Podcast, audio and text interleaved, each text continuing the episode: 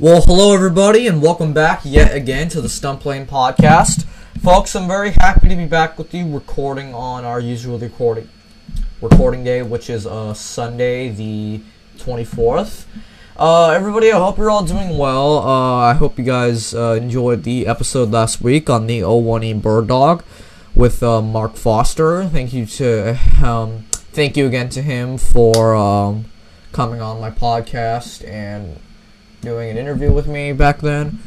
Or then back last Friday. So everybody, I hope you guys are doing uh, well today. Um, trying to put out some more content. I've been uh, trying to think about of what to talk about for our future episodes. If you guys have any ideas, make sure to hit me up on Instagram. Just uh, stunt planes, maybe some jets. Just nothing like you know what? Just whatever's fine.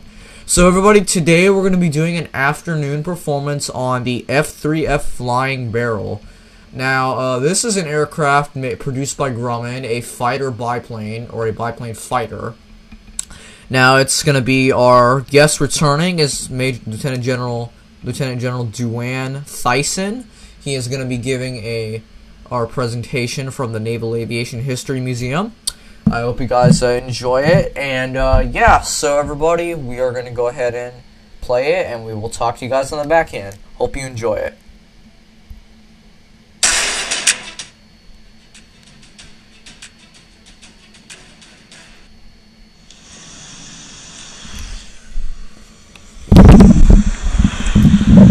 Well, greetings, everyone. Welcome to another presentation of History Up Close here from the National Naval Aviation Museum. It's great to have you with us. My name is Duane Thiessen. I'm the president and the CEO of the Naval Aviation Museum Foundation. And each week on Tuesdays and Thursdays, our foundation will bring you another presentation of a aircraft or an artifact here in this wonderful museum of ours. We're very proud of this museum and everything that we have here for you to enjoy. And quite frankly, if you can't come to us, we want to come to you. So, again, welcome to this presentation. Now, so far, we've had three of these presentations. They're all online. You can find them uh, if you go look for them. Uh, this is the fourth one. So far, we covered what I told you was the best aircraft ever, the AV-8. And then Sterling Gilliam told you what he thought was the best aircraft ever, the EA-6B Prowler. And then last Tuesday, we had Hill Goodspeed give a phenomenal presentation about the B 25 Mitchell and its historical significance with a focus on Doolittle's raid over Tokyo.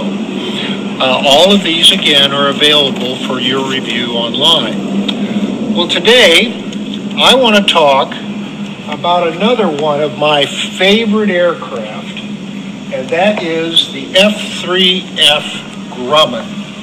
The Grumman F3F2. Now, I know we have a lot of experienced pilots in our audience, and we also have some very young people who are interested in aviation. I think I have some information that will interest everybody, and I look forward to your questions. Some very, very famous people flew this aircraft, and we'll talk about that in a minute or two. But as an airplane, the F3F uh, never really had a major role in any battle or in any national or naval history. Uh, but it was a critical airplane for reasons that I'm going to explain to you. It came into naval service in 1937. The Marine Corps and the Navy flew them. All told, there was about 81 aircraft, seven squadrons of them. It was on board our carriers. It had a tailhook. It was very much a part of the fighter force that we had afloat in the late 1930s. This airplane flew in the naval service all the way up to the spring of 1941 when huge things started to change for our country. Now let's uh, back up a little bit here and let's look at this airplane and talk about it generally. First of all, it's kind of small. It's not very big and it's actually not very heavy either. It's kind of stubby looking, stumpy looking, isn't it? The airplane really didn't have an official name that I'm aware of, but it did have some nicknames such as Barrel Fighter or Beer Barrel Fighter because of its thick middle, uh, its stubby looking appearance. On the front of the airplane is the engine, obviously, and it is the Wright Cyclone R1820. That is one cool engine. That is a great engine. And in honesty, what we probably ought to do is have a special presentation just on this engine. It was there were many different variants of the engine, but it was the engine for the DC3, for the SBD, for the Wildcat. It was the engine that was used on the B-17. So this engine was used widely and had a whole array of power available to it. This particular variant had 850 horsepower. Now that's a lot of power for a short airplane like this, a small airplane like this. But if you look at the airplane, there's a lot of drag too. It's got this big frontal area. It's got all of these wires and braces and struts. It's got two wings. It's a biplane. So there's a lot of drag. This airplane had a max speed only about 270 knots, which is 310 miles an hour. And you say, well, that's pretty fast. And it is. But if you remember Jimmy Doolittle's story last Tuesday, he was an air racer before he went into the Army Air Corps. He had flown almost that fast five years before this airplane even came out. So it was very powerful, it was very capable, it was very maneuverable, but it wasn't really all that fast. The airplane, if you swing around up front here, had two machine guns. This one was a 30 caliber machine gun, and this one over here on the right was a 50 caliber machine gun. That's a lot of power for a little airplane. This airplane also carried bombs. Under the wing, under each wing, it could carry a single 100 pound bomb. Now, so why is this one of my favorite? I've told you about a lot of limitations, so why is this one of my favorite? Well, there's a bunch of reasons, and I want to talk about them for a while. Uh, first and foremost, I like the way it looks. I mean, look at this airplane. Many times, if you go up to an airplane, you know right off the bat, that thing would be fun to fly. This thing looks like it could tear the sky open and it would be highly maneuverable, which is exactly what this airplane was. This airplane was the last of the biplane fighters. This was the last of the two-wing fighters. After this, they all had a single wing or were a monoplane fighter. So this was the last of an era as far as the fighters. If you look at this airplane, this is an earlier Grumman. There were many improvements that Grumman made on this aircraft and when it came to this airplane over here, the F-3F, Grumman refined them in a way that was very leveraging for the rest of history. And I want to talk about some of these things. Let's go to the, back to the front. First, it has a pressure cowl. This is cowl is the housing around the engine. Now, the reason that's important is it optimized the cooling air going around each of these air-cooled cylinders, which means that they could operate at a higher power setting without creating so much heat that they would damage the metal. This cowling allowed them to produce more power, more powerful engines. Another thing that's really cool is this right here. It's a counterweight constant speed propeller pitch control. As the speed would increase, as the rotation of the propeller would increase, these counterweights would seek their way forward. Inside this housing was a piston with an oil pressure head on it. By regulating the oil pressure resistance to these counterweights, the pilot could control the pitch of these blades so that he could optimize the power and the regime of flight he was in, the, the manifold pressure. The airplane is also skin stressed. Another term for that is monocoque. What that means is that the skin was part of the strength of the airplane. Instead of building a frame and then putting a fuselage or a body around it, what we did is we took the skin of the airplane, put it around some formers, and the skin of the airplane was actually part of the strength of the airplane. So this is metal, and it's a very, very strong aircraft. The wings were still fabric. That's right, fabric. This aircraft had cloth wings. Now, when I say cloth, it was a very light canvas it was slightly heavier than the fabric in my shirt. And what they would do is they would stretch this fabric over the wing. They would stitch or clip it to each rib about every inch and then paste a uh, strip over the top of it. Then what they would do is they would cover this fabric with a butyrate dope, which is a vegetable-based Uh, uh, uh, liquid that would make it watertight, and then they'd paint it. And that's what they call a wing. Both the top wing and the bottom wing are fabric. This is a fighter plane. You think that would stop a bullet? Nope. Wouldn't even stop a pencil. But that, but in the end, it was very light and strong enough to take this airplane through the requirements that it had. Another thing that I like about the airplane is they refined the enclosed canopy. You could shut the canopy. Now that's pretty important if you're going to fly at high altitude where it's cold or in the winter where it's cold. You could control the temperature on the inside of the airplane. Now I want to shift your attention to some things that I think are really unique about this airplane and some things that people don't, don't typically get to see.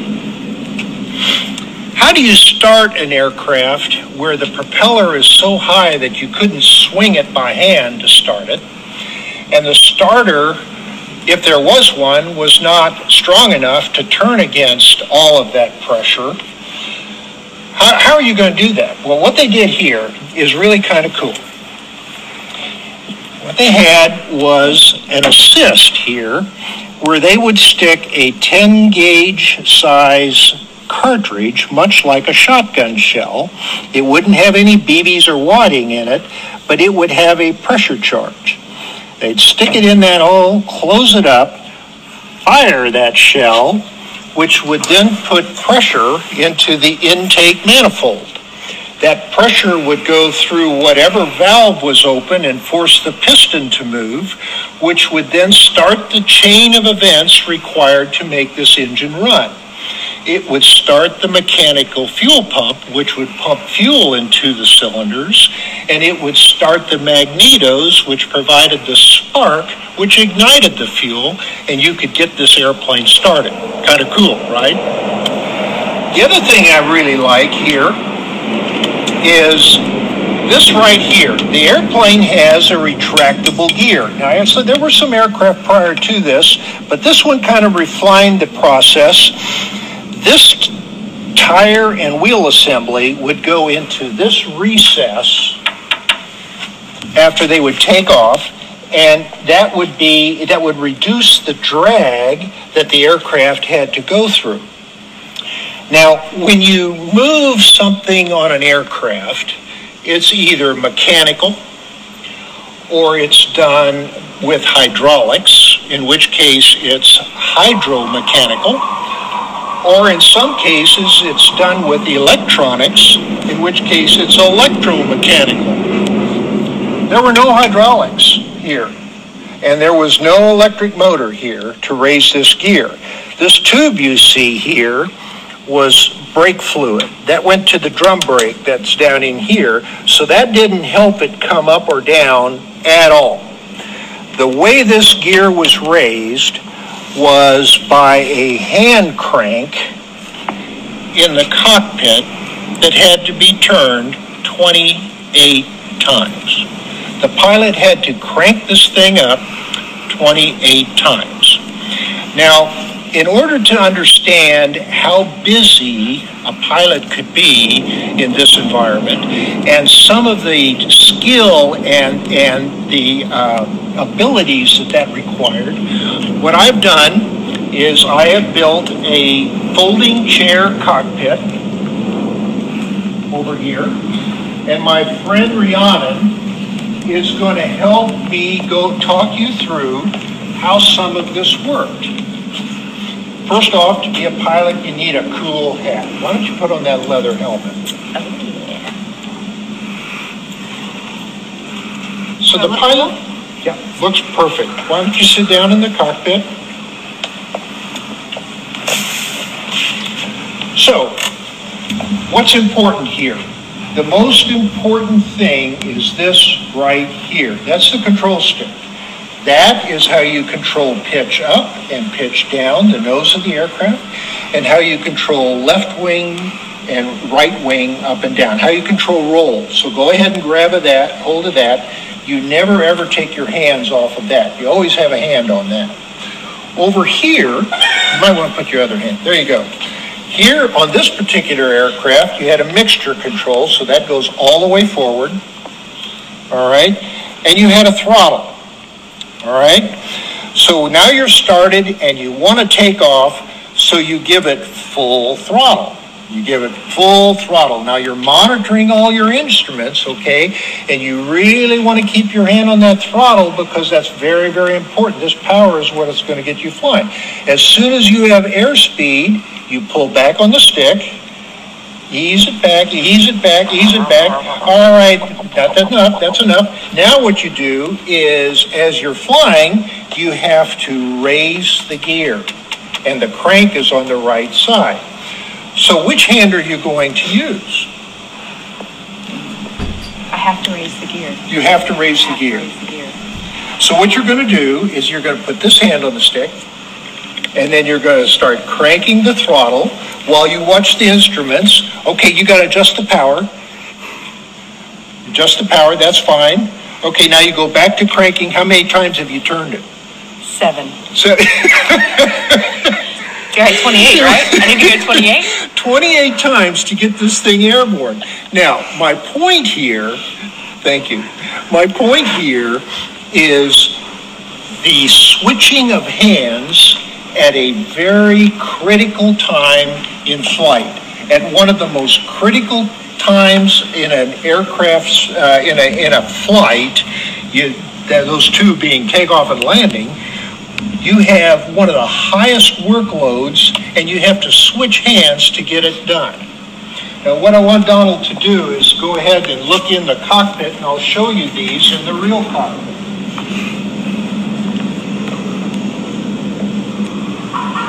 Remember I told you about the control stick? That's the control stick for pitch and roll. And remember I told you about the crank to raise and lower the gear? It's this one right here. All right. And I don't know if you could, yeah, that's right there. You, that's a good picture. This is your throttle, and that's the mixture control that the pilot had to work with as they were taking off and as they were landing. Because when they landed, they would have to work this in opposite order.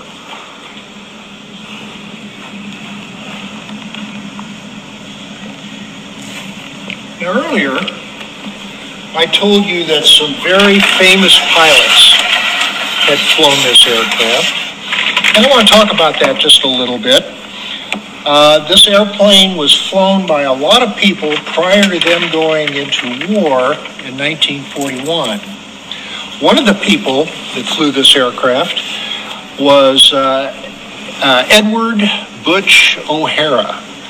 Uh, Butch O'Hara was an ace in the Navy. He won the Medal of Honor for his heroism in the Battle of the Coral Sea. Uh, he was a national hero, and they actually named uh, Chicago O'Hara Airport after Butch O'Hara and what he did for our country. Another person who flew this aircraft and talked about it was a guy named General Marion Carl.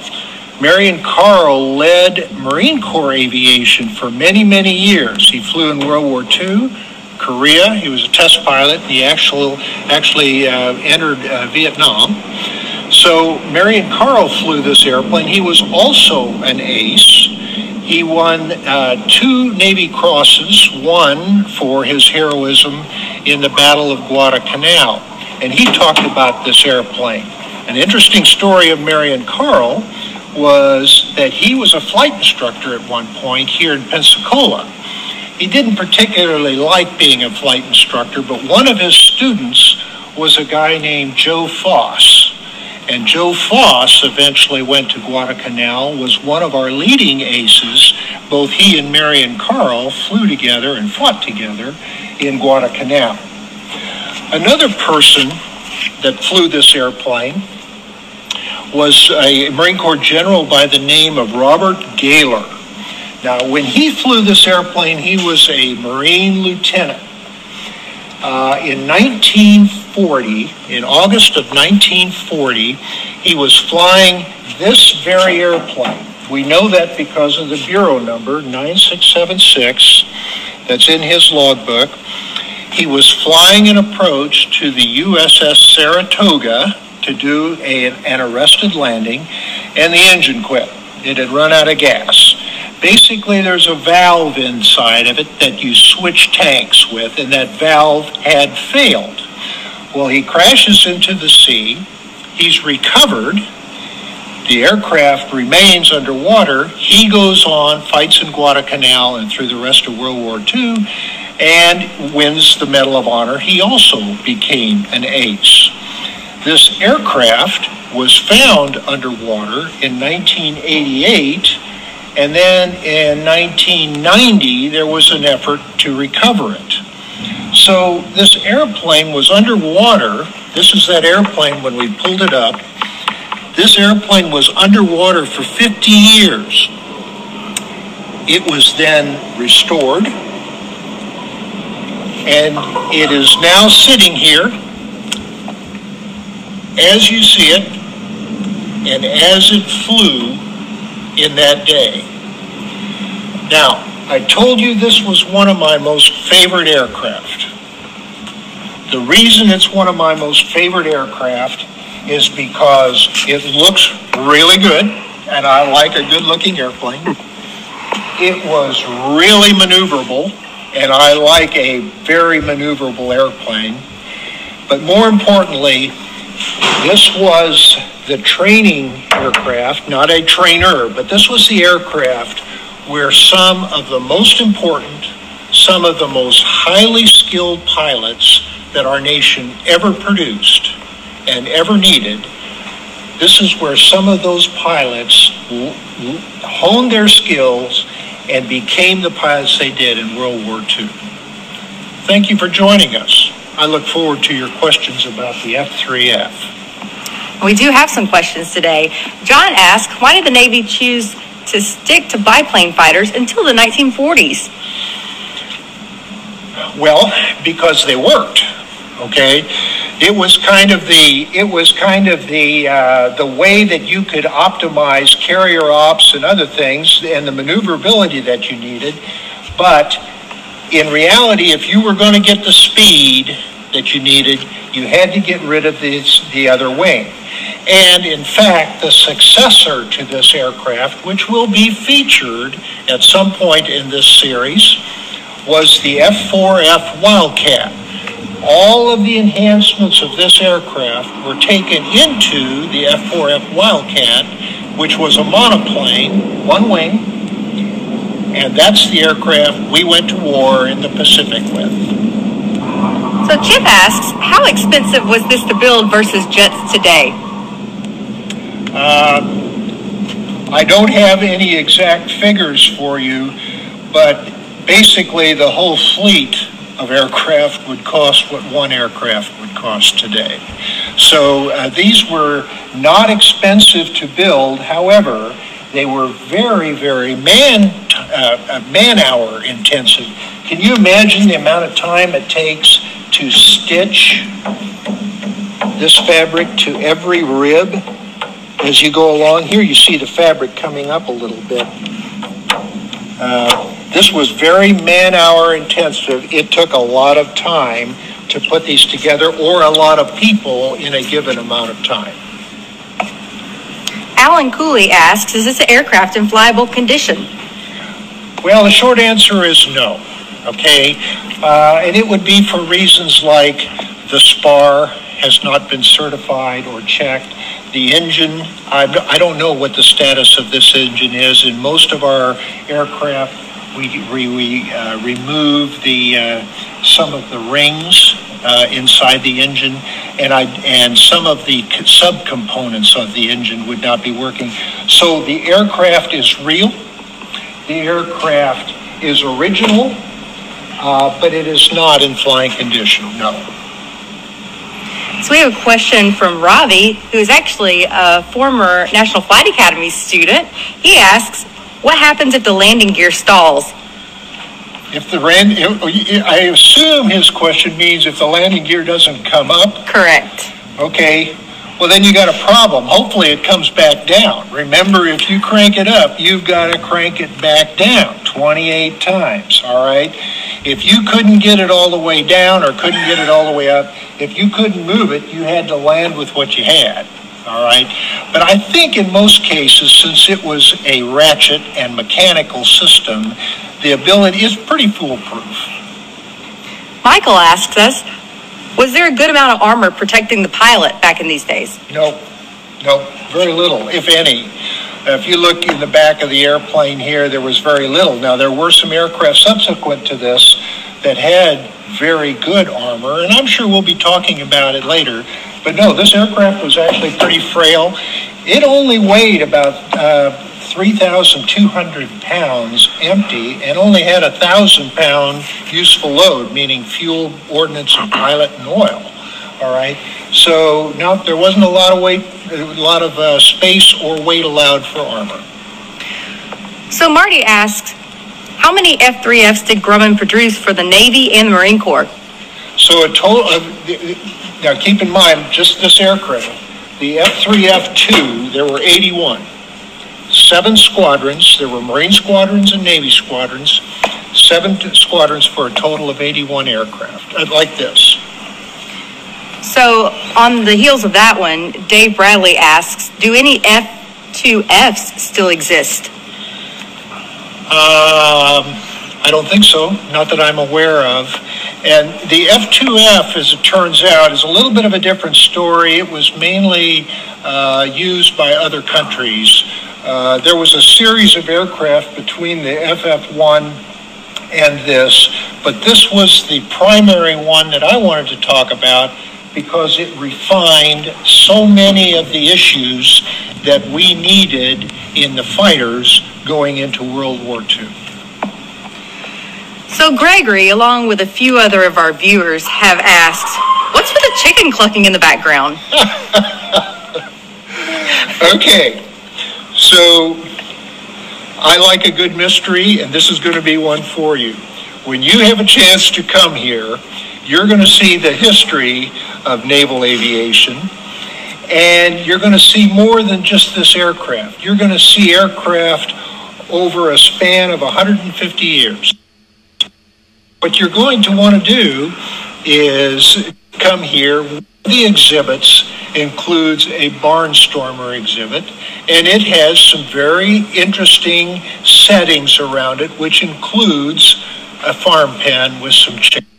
So why don't you come here and take a look at it the first chance you have? I think you'll enjoy it.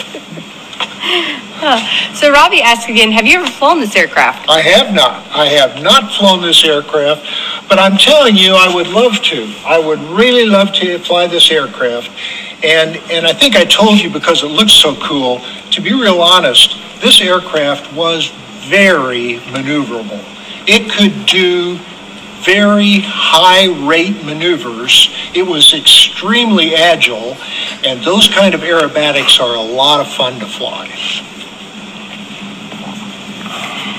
So Ryan says, I think the USS Midway Museum has a Wildcat. Does that also have a cranking mechanism for the landing gear? That's correct. The Wildcat, we have several in this museum, the Wildcat was the aircraft that followed this and needs to be one of our presentations. It also had the cranking mechanism uh, to raise and lower the, uh, the uh, landing gear. My father-in-law flew this air, flew the F4F uh, Wildcat, and he talked to me about what it took to raise and lower the gear flying that airplane. So Robert asks, I'm curious, General, what aircraft did you fly during your time in the Marines? So the aircraft I flew was an AV-8 Harrier, all right? I came in in 1974 and started flying the Harrier in 76. So that 1976. So that's a long time after this aircraft had not, uh, was uh, in service. This aircraft came out of service in 1941. To me, it's an interesting aircraft because of its capability and its history. To me, the Harrier is an interesting aircraft because I got to fly it and I got to work in it. Cooper asks, how are the bombs released? Well, the, the bombs the bombs had a uh, have a release hook, and that release hook was activated. I, par- I apologize. I don't know whether it was electronically or mechanically on this airplane, but basically there's a there's a uh, a loop on the bomb with a hook that holds it in that bomb cradle, and when you release the bomb, the hook comes out, the bomb falls off. Leonard asks, was this plane pulled out of Lake Michigan? Okay, this airplane was not pulled out of Lake Michigan. It was pulled out of the Pacific Ocean off the coast of California, where Bob Galer was flying it as a lieutenant. He was working with the USS Saratoga in the Pacific Ocean, and that's where his uh, that's where his accident happened. That's where he had to ditch the airplane. So we pulled it out of the Atlantic Ocean, and you can see here it was in pretty bad shape uh, when when it was brought up. Uh, either because it had been drug along the bottom of the ocean floor, or or just time and circumstance. But the airplane had extensive repair and, and restoration requirements. So we've got a lot of people commenting on the sound of the blues up ahead uh, as they fly. Give us your thoughts on that. Do you Okay. miss them? So if if you ever have a chance to come, and if if you've been here, you know this. During the summer, we happen to be in the home of the Blue Angels. They are just a half a mile down the road. Before they go to their air shows, and in preparation for their precision maneuvers, they have to do a lot of practicing. And what they do is twice, at least twice a week, they put on a full-fledged practice air show here in Pensacola. So last year, I like to tell people we had 55 air shows. We didn't have 55 air shows. We had 55 rehearsals plus the air shows that they normally put on here in Pensacola. It is wonderful. Anytime, any week during summertime, when you come here, you'll get to see the Blue Angels, especially if it's a Tuesday or a Wednesday when they typically do their air show practice. Today they're flying, it's Thursday. They obviously decided they needed to practice, and I'm glad they do. So we have one other question about this aircraft. And Henry says, is the gun sight the same as the P-26 U.S. Army? So I'm afraid I know. I I'm afraid Henry knows more about the P-26 than I do. I don't know if it's the same, but I'll tell you that's what this is.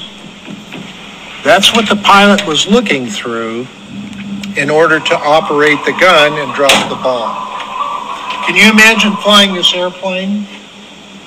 Can you imagine flying this airplane and having to look through that, across that at the same time? It'd be sporty. It'd be sporty. Listen, I enjoyed our time together. I enjoyed talking about this airplane. I look forward to talking to you again. We have a whole series of these presentations planned for you.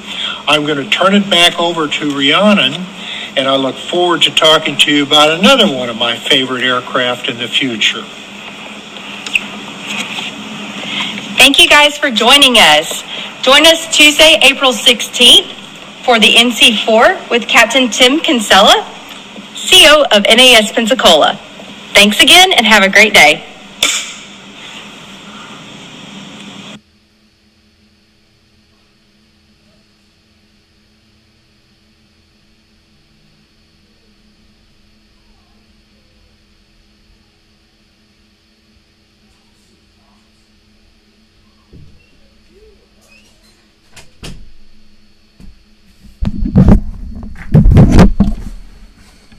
Okay, everybody, I hope you guys enjoyed that uh, afternoon performance on the Grumman F3F Flying Barrel.